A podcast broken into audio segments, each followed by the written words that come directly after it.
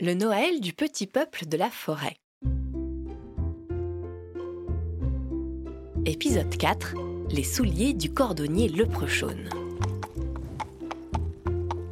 Bruni, le beau cheval noir, déposa Monsieur Lutin au bout d'un petit chemin de ronces.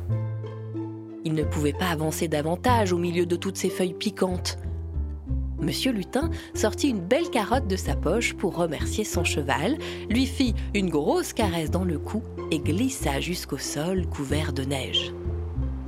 C'est ici, au bout de ce chemin, qu'habite Monsieur le Leprechaune, un lutin irlandais pas comme les autres, qui va peut-être pouvoir aider Monsieur Lutin.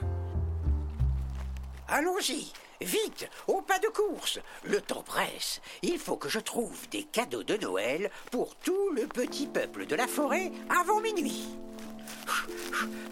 Voilà, c'est ici. Je l'aperçois. Ah, j'entends son petit marteau. Il doit être au travail. Ça ne m'étonne pas. Celui-là, il travaille jour et nuit. Voilà, c'est ici. Quelle adorable petite maisonnette. Allez, je toque à la porte. Qui est-ce Qui vient me déranger dans mon travail C'est moi, le lutin. Ouvre-moi. J'ai besoin de toi de toute urgence. Merci, mon ami, de m'avoir ouvert. Oh, tu es élégant comme toujours.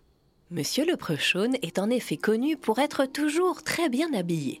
Il porte un chapeau haute forme sur le haut de sa tête, une longue veste verte qui se ferme avec de gros boutons dorés, et il a sur ses pieds de superbes escarpins surmontés d'une boucle en argent.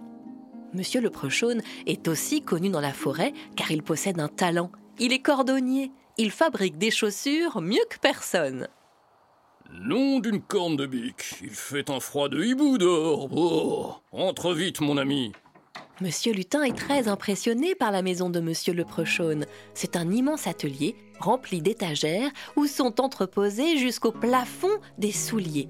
Des chaussures de toutes sortes, de toutes les couleurs, des rouges, des dorées, des vertes, certaines avec des rubans, d'autres même avec des clochettes.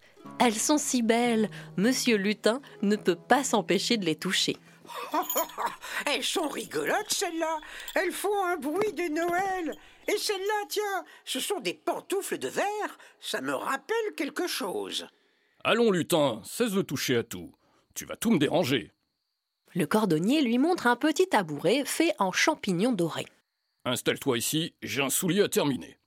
Il replace ses petites lunettes cerclées d'argent sur le bout de son nez et se remet à taper sur la chaussure avec son tout petit marteau, avec beaucoup de délicatesse et de précision. Monsieur Lutin est très admiratif de son travail, mais il voit sur la grosse horloge en bois de l'atelier que l'heure tourne. Alors il prend son courage à deux mains et il dit hum, Cher ami, je m'excuse de t'interrompre dans ton ouvrage. je me concentre. Mais c'est la nuit de Noël et je suis très en retard pour préparer le Noël du petit peuple de la forêt. Monsieur le Prechaune relève sa tête d'un coup et s'exclame. C'est toi qui organises le Noël de la forêt? Mais enfin, tu as vu l'heure Tu aurais dû me le dire plus tôt. Alors, que puis-je faire pour toi? Il nous faut des souliers pour mettre sous le sapin. Accepterais-tu de m'en prêter quelques paires? Tu veux quelques paires de souliers? Juste quelques-unes, hein je te les rendrai ensuite. Soudain, le visage de Monsieur Leprechaune s'illumine. Mais oui, mais oui, bien sûr Monsieur Leprechaune se lève d'un bond de son tabouret et se met à danser des claquettes en marmonnant des phrases étranges et en se mettant à rigoler. Est-ce que. Est-ce que ça veut dire oui? Ah, cher lutin, tu ne peux pas me faire plus plaisir. Voilà des années que je me demande à qui vont servir tous ces souliers gauches. Eh oui, Monsieur le Prechaune est un drôle de cordonnier qui ne fabrique que des chaussures gauches. Personne ne lui achète jamais, parce qu'avoir une seule chaussure, évidemment, ce n'est pas pratique. Je peux toutes te les donner. Chaque habitant du petit peuple de la forêt aura sa chaussure à mettre sous le sapin. Nom d'un castor à lunettes. Tu pourrais faire ça C'est une fantastique nouvelle.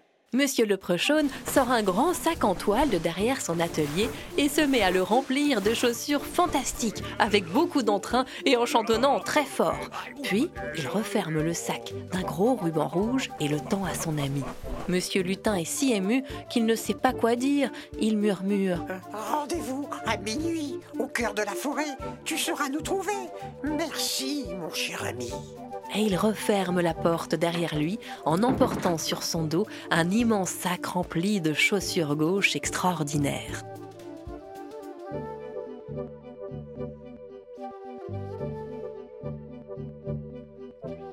La suite des aventures du lutin et du petit peuple de la forêt t'attend au prochain épisode.